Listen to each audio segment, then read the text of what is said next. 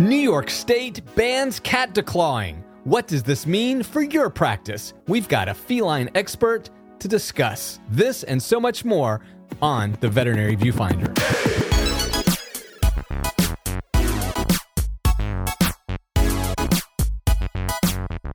Welcome back to the Veterinary Viewfinder, the podcast that tackles the toughest topics in veterinary medicine. And one of the topics that is constantly at the top of our list of tough topics is cat declawing and other types of procedures that maybe we shouldn't be doing as much of anymore. Yes, I'm talking to you ear cropping and tail docking. But regardless, today we're going to focus on our feline patients and some big breaking news occurred recently. The entire state of New York in the United States, for those of you joining us elsewhere, has just voted and signed into law a ban complete ban on cat declawing. And this week we are really, really happy. We've got a super special guest. But before we get into who we've got on the other line this week, as always, I am one of your hosts, Dr. Ernie Ward. And I'm registered veterinary technician Becky Mosser. And guys, we are so happy, thrilled, ecstatic, overjoyed to have an old friend of the Veterinary Viewfinder podcast, Dr. Margie Scherk, who's a veterinarian and a feline specialist all the way from the great country of Canada but she knows a thing or two about how these cat declaw bannings go because she has been at the front of the fight for a long, long time. But I want to welcome back once again to the Veterinary Viewfinder, Dr. Margie Scherk. Hey, thanks, Ernie and, and Becky. Delighted to be here. Uh, Ernie, just one thing, not so sure I like you referring to me as old friend and, and been doing been at the forefront for a long time. Um, so I'll turn that one back on you. you I can, did uh, hear though that you started practicing when you were ten. Hey, hey, hey! Oh, okay, Becky, that's, that's good. True. I was just a, I was just a little brainiac, a little, yeah, whatever. Really good Doogie Howser type of the veterinary world. I've heard. I've heard. Bingo, bingo. Uh, well, you're I, my you're my fave. You're my fave. well, guys, we did a, a, fantastic seminar. I'm sorry, we did a fantastic podcast with Dr. Scherk uh, about a year and a half ago, right after they had passed some legislation in Canada and Nova Scotia that she again was one of the leaders in getting that passed. And so we wanted to have her back on right away to get her opinion on what this means for the United States and potentially the rest of the world. So, Margie, first of all, what do you think about this new state law banning feline So I'm thrilled by this. Um, this is very, very important um, ban. Let me just uh, back up just a teeny bit. You said that I was at the forefront of Nova Scotia. That's not the case. Hugh Chisholm, Dr. Chisholm, um, is responsible uh, it, it, for leading that um, uh, um, fight. subsequent to Nova Scotia, the veterinarians in Nova Scotia banning the procedure it's then was banned in British Columbia, where I'm from, and I was certainly one of the people, key people involved with that. Since then, we have an, um, also uh, uh, the other maritime provinces, Prince Edward Island, New Brunswick, Newfoundland, and Labrador, have banned it, um, as have the uh, provinces of Alberta and um, uh, who else? Uh, Manitoba. St- still missing are uh, the big biggest provinces Ontario, uh, Quebec, and Saskatchewan. Now, what's key to understand that's different about the United States than Canada is that what we've done is it's been banned by veterinarians. So I think there's more power right. to the movement when it's sourced by veterinarians um, because we're trained to be animal advocates and promote animal welfare. Um, in the States, what's happened in the eight cities in um, uh, California uh, and then in Denver, um, that's been led, while it's been led by um, veterinarians and promoted, especially by Dr. Jenny Conrad of, of the Paw Project, um, who played a big role in this in this New York ban. What's happening there is those are that's those are being fought by the veterinarians, and it's been elected municipal or in this case state um, officials passing the legislation. And understandably, veterinarians get upset because the um, elected officials aren't the people trained to make these decisions. But when veterinary organizations don't step up to the plate, then somebody else has to do it. And it's difficult in the US because it isn't mandatory for veterinarians to belong to the state um, associations, and those state associations don't have the same legal clout that veterinary associ- associations do in Canada. We're self regulating in Canada.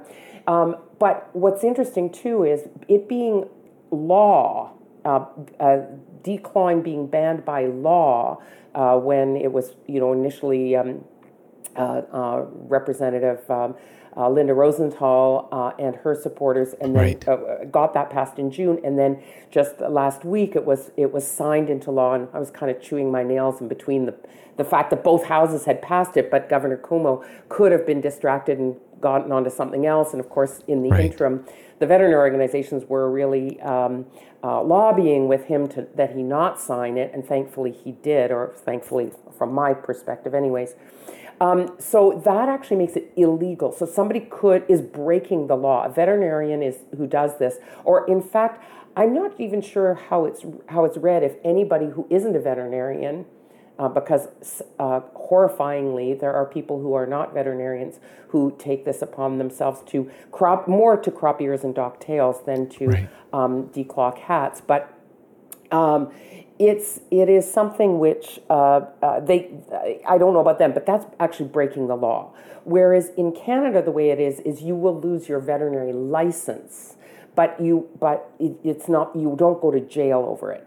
So there's um, nevertheless, I still think that for it to come from veterinarians is gives it a lot of uh, credence because we are and we need to be at the forefront. We need to be the leaders rather than you know pecking at and picking at from behind. In Ontario, the uh, the uh, Ontario Veterinary not uh, the the OVA Ontario Veterinary Association um, did a survey and they found that amongst the like who was pro who was con and they found that it was the older veterinarians who were still pro declawing whereas the younger veterinarians um, were against it. And the older veterinarians or the numbers still leaned towards that so that there were more veterinarians not by a big uh, gap but unfortunately there were still more veterinarians who thought that declawing should be doable um, uh, or should be allowed. Um, so I'm really, really hoping that in Ontario they recognize where the future is and that they pay attention to uh, the you know future vet- the future of the profession as opposed to um, the um, mm, past leaders. And, and you know people like me anyways i hope they're paying more attention to the to the, the, the incoming um, people as you so kindly pointed out thank you Ernie. Well, Margie, one of the things we talk about a lot on the podcast, and Becky, I always appreciate you bringing this to the forefront of the discussion, and that is yes, this should be led by veterinarians, especially when it comes to animal welfare issues like this one, I would argue. And yet, this was strongly and adamantly opposed in New York by the New York State Veterinary Medical Yeah. Society. And and so really the people who were arguing against declawing were veterinarians. Now, to their credit, their argument went something along general lines like this. They said, look, what is the alternative? And we believe that declawing is actually uh, an acceptable alternative to euthanasia for cats, you know, for owners of cats who maybe had an impaired immune system or on chemotherapy, they had diabetes or other clotting disorders, things like that. And so they felt like, you know, veterinarians should be the ones who make that ultimate decision. And, you know, what do you what do you say to that? I mean, that was really that was their main argument. Right, and you know the other argument that's that's um, really laughable is the one that uh, goes that they can't. Uh, and this was one that um, um, Dr. Lavizzo had to really fight in Denver. Is that landlords could uh, you know required that their cats be declawed? Well, that's total nonsense because cats don't scratch walls, cats don't scratch doors, cats you know and dis- and destroy them. Um, and and to me, it comes down. Uh, let's go. Let's go to the science first, and then I'll go to the to the uh, moral uh, question. But the science is uh, when you when you if these veterinarians would spend time on the um, if, if you know my esteemed colleagues would spend time looking at what the Center for Disease Control says. First off, with respect to Bartonella henselae or cat scratch disease, um, that is spread by through flea frass or flea dirt, as it's more commonly known, um, and so therefore flea control regular routine flea control deals with that issue. With respect to uh, a, a, person uh, an, an, um, with uh, an immunocompromised system, maybe they're an older person, maybe it's a young child, maybe it's somebody on, on chemotherapy, corticosteroids, or somebody with HIV. Um, those individuals, again, tr- uh, trimming nails is, even if a person can't trim nails, they, it's still, um, uh, a cat is more likely to bite um, then uh, which will cause far greater problems if they can't use their first line of defense, um, i.e., scratching. And so the CDC does not, even on the HIV, the immunocompromised page, they specifically say declawing is not recommended. So I think that that's really, really important. Now, as to the moral aspect of it, if and Trevor Noah just a couple of nights ago, I don't know whether you saw that clip or not he posted, he talked about, he wasn't completely right where he talked about clipping cats' um, uh, fingers as opposed to, and of course, it's not that, it's actually amputation. Um, and the nails just happen to be attached to the, the, um, the last bone in the, in, in the uh, digit, uh, but the, or in the phalanx rather. But the, um, uh, what he said is scratching is part of being a cat. If you don't want somebody who scratches don't know, get a cat. Don't get a cat. and for us to be mutilating, and I use that term deliberately, uh, and uh, and I realize it's provocative, but to for us to be mutilating another species, to for something that is at absolutely no benefit to that individual and this is where people might cry out yes but then they'll be given they'll be given away or they'll be euthanized that is actually not true and in fact in the eight cities in california where declawing um, has been banned um, uh, uh, municipally, those uh, the, the, shelters there have not seen an increase in animals, cats being surrendered.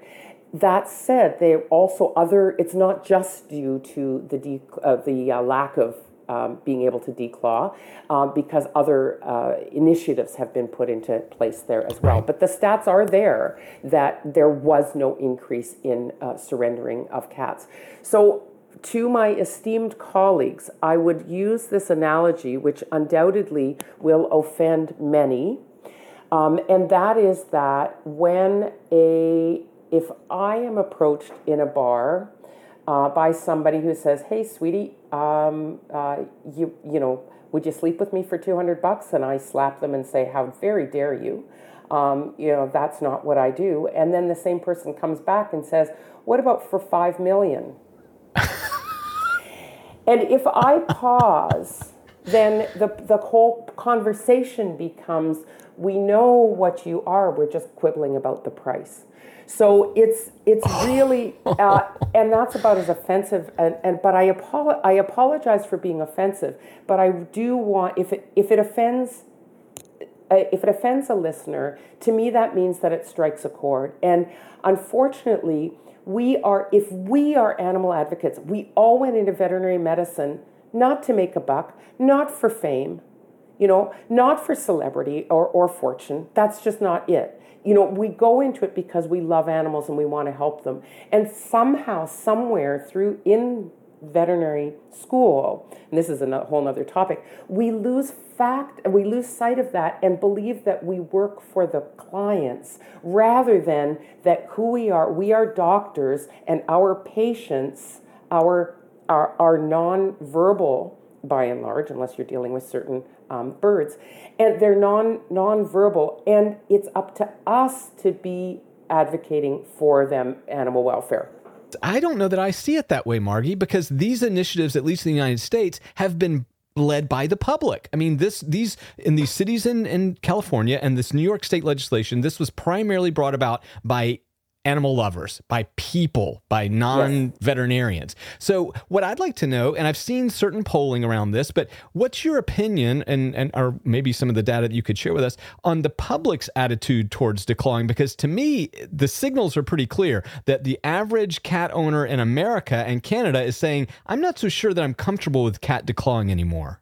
And that's that's a really really great point. And this is why again, when I did my um, uh, when I was pushing in British Columbia and I set up a change.org site, I got um, 92,000 signatures which is phenomenal. I was hoping for 10. Right, I remember know? that. So I got 92,000 signatures in a very short, in a matter of weeks. And so that speaks to exactly what you're saying is that the when it, again it's up to veterinarians to educate and not to be saying um, would you you know would you like fries with that you know, eh, to make your your point is incredible, and, and, you know I agree with everything that you're saying, and, and I regularly say I, I see so much frustration and feel so much frustration when major change is not brought about by the veterinary industry. But you know, I have to kind of wonder if, to some extent, you know, I really think about it in the fact of when we go to conferences, we go to these national conferences, there's thousands of, of veterinary professionals there. We talk, we mingle, we learn, we share mentality. But I think what we forget is, I mean, truthfully, there are hundreds of thousands of veterinary professionals mm-hmm. in the country, right? Mm-hmm. So a small fraction of them are actually out there gaining the knowledge and being surrounded by maybe this forefrontal thinking. And so it is so incredibly important to have these conversations on every level we can because you have to plant that seed. Because I think there is and I don't want to say a justifiable mentality, but I, I understand being caught up in the, yeah, but I have had to end the life of animals who. Mm-hmm right you know mm-hmm. scratched up the furniture scratched the baby you know did something and so because this leads to our own emotional burnout our own issues in in this industry do we justify it because it is to us a fate better than death but then then is it and so when when we talk about we look at the numbers newer veterinarians are like yeah no i'm not doing this i'm just not going to do it because they come up with the mentality of mm-hmm. understanding mm-hmm. that this isn't how it how it should be but we do have a hard time changing the mind when we have veterinarians who have experienced the emotional um, frustration and the emotional you know um, darkening right of, of that soul blackening of having to to deal with these situations with clients who have ha- had it quote unquote. So how can we get how do we get that seed unplanted? How do you what do you talk to that point to people who are caught up in those old hangups because the truth is they're there right? They're still there. We you're you're absolutely right. And we are uh, but doing this um, you know this podcast um, uh, making it we're just splashing it everywhere. When i'm lecturing when i'm lecturing about analgesia especially about chronic pain when i'm you know i, I we're constantly trying to get this in there. The AAFP, American Association of Feline Practitioners, has has got some great. Uh, they, they've got a very strong statement against declawing. Um, and they've got some really good resources. And it's, I think, letting people know that there are resources out there. There are brochures for clients. There are, um, uh, and, and, and to your point, Becky, it may not be the clients that need the brochures. It's actually the veterinarians mm-hmm. um, where we need to change it. Now, to your point vis-a-vis the um, burnout and and suicide um, uh, risk in amongst veterinarians, again, I would say that that um, our when, when we cave to these things, we do our souls, if yep. you want to use that term, damage. Yeah. And so I have always said to clients when, you know, a client has said, but I have to get him declawed because grandmother, baby, landlord, whatever. It's just like, I need to, I, I respect that you have this need. And I ask that you respect the fact that I cannot do this because I need to sleep with myself at night. Yeah. And I cannot do this. Um, uh, I and, and I actually came up with a whole lot of. I mentioned this back uh, in the previous podcast. Yes, um, did. The the the talking points, uh, which essentially outline every. Um, co- every comment that a veterinary healthcare professional or a client might have around about why they need to do this and how to respond to that. And I think that having those as to, that as a tool would be useful. One thing I did want to mention is sort of um, alongside that then is that um, in Canada, not only have the, the those uh, seven provincial Veterinary Medical Associations banned the procedure. But most, most excitingly, or, or very excitingly, anyways, VCA, so Veterinary Clinics of America, the, the, uh, right. the they has, has, hospitals in five Canadian provinces, and um, their medical director, Dr. Danny, uh, Dr. Danny Joffe, um, uh, banned the procedure across all of the VCA clinics in Canada back in uh, shortly after BC banned it. And it was well received by the public. I mean, they got a lot of it press out of that. It was amazing. Extremely well. Yes. And so, if you know, if I really, you know, there are over 700 VCA hospitals in 43 states of the U.S., as well Banfield, which has over 900 hospitals, and together they could really, really lead the way in the U.S. in in changing, you know, the mentality of the practitioner who isn't hearing the message from um, going to continuing education or um, being, you know, hearing it from some other modality. So I think that really uh, and I'm actually going to be talking about this um, when I uh, in at the end of um, August when I speak at the at a VCA meeting in in Albuquerque, um, and I'm talking about pain. So it's it's really trying to get those big those big groups have so much power if we can convince them that I think that veterinarians are often we don't like confrontation. We are we are very caring, we are very empathic, we are a wonderful group of people. Um, but we don't like confrontation. And so we don't want our clients to be upset with us. And so that then puts us into a state of moral distress. And we, but by caving we are in even more of a state of distress. And let me tell you, whenever I have stood up to a client in a very respectful manner, just saying, literally, you know, saying as I did, I respect the fact you're right to have a different opinion than I do. And I would ask you to respect my right to have the same, uh, to also to have a difference in opinion. And this isn't something that I can do. And when my st- staff heard that, they felt such pride and they felt that that I was really behind them because Becky, as I'm sure you can attest, the when we're looking at the um, what staff want, um, they absolutely don't want to be doing this procedure. That's right. Yep. That's absolutely right. Well, you know, and Margie too. There's there's also opportunity for people to evolve on issues like this. Look, when I graduated nearly 30 years ago, declaw was just a matter of fact. Like you did it. We we didn't know what we know now. And look, I feel ashamed for being ignorant of these things. But Margie, the science just wasn't there to back it up. Right. Like this was just like a lot of the things we did. But then as you kind of got into practice, you realize, hmm, uh, you know, I'm trying this and that to make it better, but it still doesn't feel better.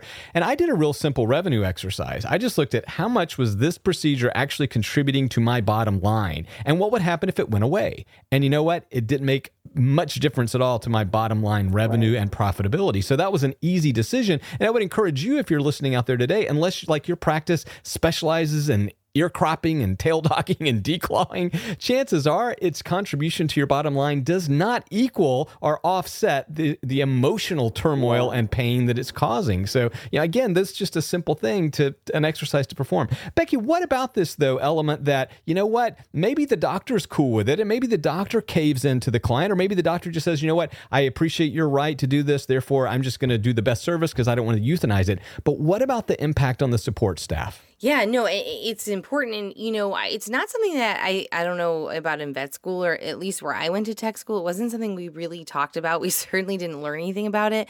So all of a sudden, I'm out there in practice, and this is on the schedule, and and right. now we're like doing this, and I'm like, what?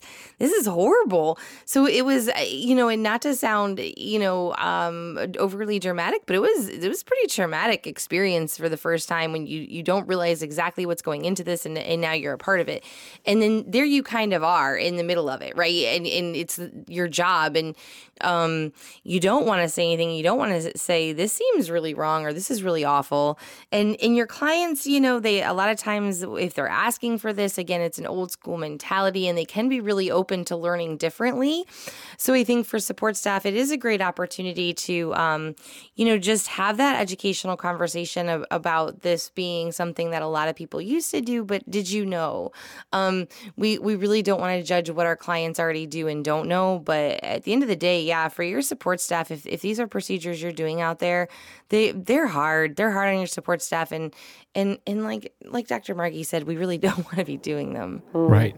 Margie, I'll share with you a story that uh, somebody emailed me recently. And, and again, this is anonymous, kind of a social media exchange, but I'd like to get your feedback on it and, and Becky's as well. And basically, the story goes like this it's a young uh, cat owner. So, this is a woman who I, am guessing from the uh, tone of the, the conversation was probably in her late 20s to mid 30s, but a young millennial type of, of cat owner. She comes in to the clinic, she's gone through the kitten vaccines and so forth, and it's time to schedule the cat spay. And apparently, it's sort of like just normal, de facto, standard of care that they ask the client if she wants to have the cat declawed at the same time. Do you want fries with that? Exactly. Do you want fries with that? And so, it's an upsell. Right. So apparently, this owner had never considered it and was kind of uh, caught off guard and didn't really know what to do. Went for it. She and you know where this ends quickly, right? You know how this wound up on social media. So then when she finally, you know, gets the cat home and having some issues or, or perceived or real, doesn't matter. But then she investigates the procedure, becomes outraged at the veterinarian, feels like she was coerced into doing this, which is how I found out about the story because this person's making social media noise. So you, you, how do we transcend, how do we get beyond that? Because this is a, would you like fries with that burger and shake? Uh, you know, h- how do we get beyond that? And, and more importantly, are we doing a good enough job of actually educating the public on what the procedure entails?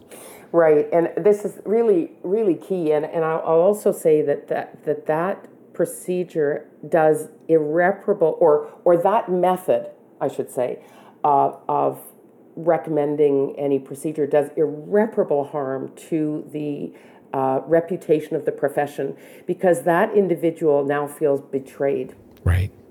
Their trust has been betrayed um, because they trust that veterinarians are only going to recommend what's in the best interest of their of their pet, and to do anything else is abject betrayal of the of the trust and it is also betraying the reputation of the profession. So i think that that's really really serious. And to me you know if we're talking about things that the VMAs should be investigating. It's that kind of thing uh, and, and going after because we're supposed, the VMAs are supposed to be protecting the integrity of the profession and, and making sure that clients aren't being misled into, uh, or, or, or, that clients are being um, well cared for um, and, and, and veterinarians are behaving, as it were.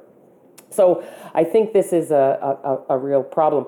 We're back to that. You, you asked about education, and I think again, it's just continuing to, to you know, the, the benefit of social media is you reach a lot of people. The, the downside of it is you're, you're in an echo chamber. So you're not reaching the a lot of the people who need to hear this message. But I, again, I think it does percolate through whereby um, in that situation, it should have been the onus was on the veterinary team, the entire team, because we don't know with whom, you know, who made that recommendation. Right. We don't know, you know, and and at any point, you know, do you know what this procedure entails? An ovarian hysterectomy or spaying your cat means removing their their uh, making sure it's not just the end effect so that they can't reproduce and pet population control, but it's it's it's making a small incision in the abdomen. The kitty will be to remove da da da. The kitty will be will, will be sending home pain relief blah blah blah, um, uh, etc. Et keep them quiet for whatever ahead of time, knowing these things. And same thing with um, uh, same thing with um, with uh, any other procedure, including um, uh, mutilation of the paws. That uh, said, too, it also it's it's like we need to pre-educate, and this is something that's very near and dear to your heart, Ernie. Is uh, the fact that when we want to educate people when they, they have the cat as a kitten, then remind them uh, at the t- before spaying and neutering them that their that their metabolic energy requirements are going hormonal to changes, and yeah. that if we make the and if and so over the next two weeks or so, we want to reduce the number of calories that you're giving your cat by about twenty to twenty five percent to help prevent obesity. Right. So you know, again, it's up to rather than us being final higher end and, once the individual is obese or once the individual has behavior problems or has um, uh, pain in their paws or associated with pain in their paws is peeing in the house um, and all these other things that can happen or biting um, uh, it, then that or aggress- uh, is, is otherwise aggressive towards other individuals um, those things we need to pre uh, pre-treat or pre-educate rather than try and deal with it after the fact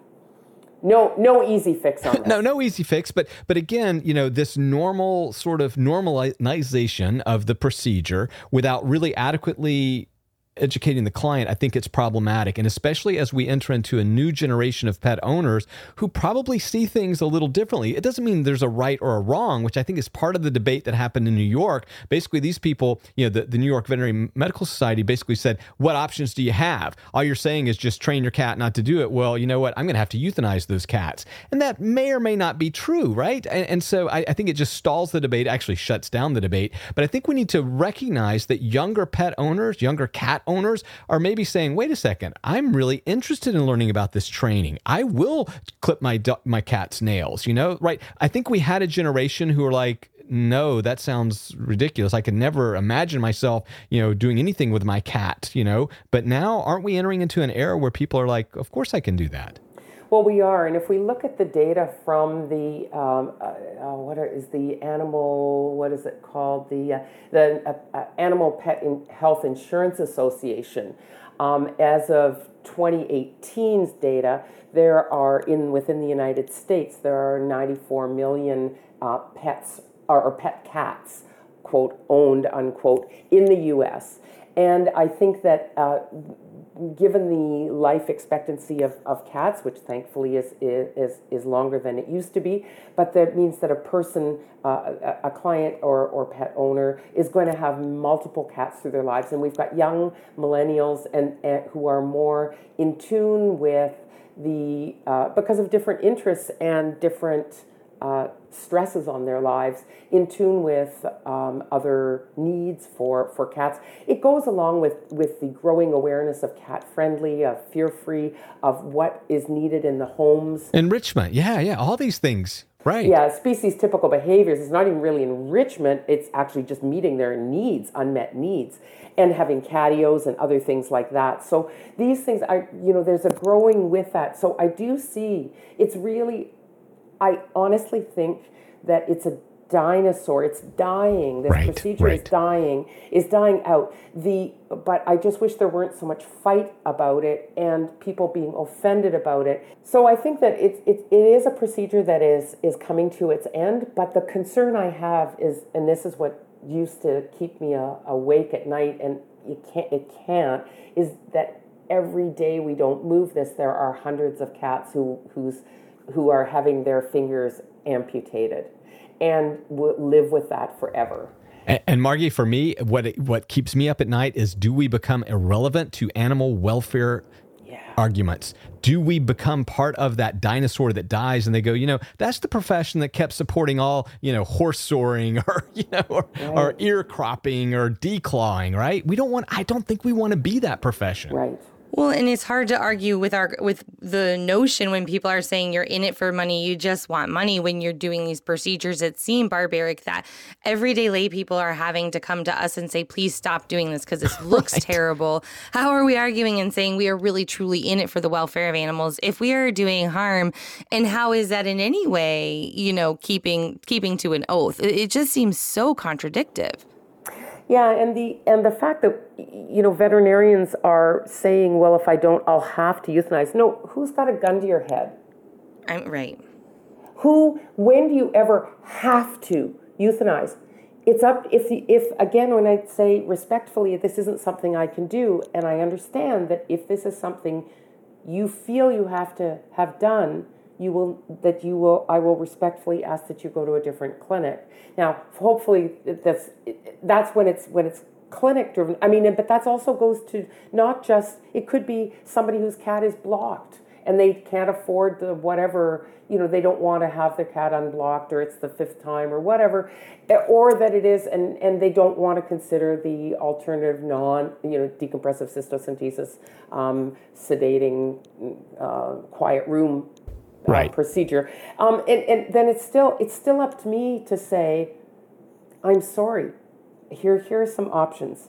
You can you know here are some options. They do not include euthanizing your cat. We can you know you can. I I'm happy to send medical tell me which clinic you would like me to send your medical records to and we'll get on that immediately so there's no disconti- dis- discontinuity of care for your cat um, uh, we can also uh, in my clinic we would adopt those cats and you know rehome them so that's you know another possibility not available for every every uh, uh clinic of course and certainly it's easier when you're the owner rather than the associate um, uh, depending on the clinic you're in.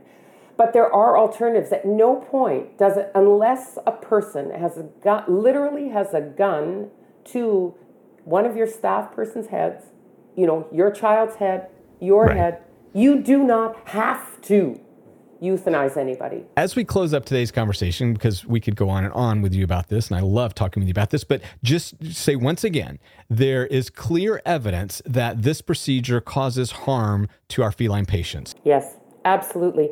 And and f- first off, it, it, it absolutely causes harm. We know that that cats will use their litter boxes differently, stop using their litter boxes. You know, we have scientific evidence that even in cats, and it doesn't matter whether it's one of the other arguments, it doesn't matter how good your pain control is around, during, or after the procedure. It doesn't matter whether you're using laser, it doesn't make it any better because you're still frying the ends of, of the of the nerves and these cats have different kinetics biokinetics of uh, to their gait and it's it they're they are designed to ha- walk on their uh, walk on their toes. And we are removing we are changing the the chemistry or the uh, mechanics there. Yep, and I have a, an oath on my wall, probably like you do, or many of our listeners as well, and it says, I will strive to promote animal health and welfare, relieve animal suffering, protect the health of public and environment, and advance comparative medical knowledge. And to me, this is one of those issues that, you know, again, over my career, I evolved, I changed, I learned, I stopped, and I am really applaud the uh, good folks in New York State for taking a big step. But more importantly, I applaud people like you, Dr. Scherk, for all that you've done to champion the welfare of cats. So thanks again for joining us. My pleasure.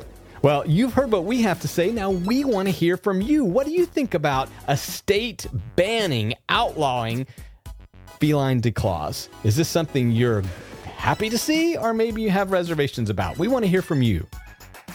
Make sure you tell us how you handle these conversations within your clinic. What are your policies? And as a new veterinarian, what have you done to make it clear this isn't a procedure that you're comfortable doing? How do you feel about New York State's decision? Let us know. You can find us on social media on Instagram at Vet Viewfinder, on Facebook at Veterinary Viewfinder, and at on Twitter at Veterinary Viewfinder. And while you are at iTunes, leave us a couple stars, some feedback, let us know how we're doing, and don't forget to click to subscribe so you don't miss one great episode of the Veterinary Viewfinder. Until next time, bye. Bye. Bye bye. That was a great conversation. You know, I, am so happy we actually got to have it. I just wish it was like uh, 50 states. yeah, right, exactly.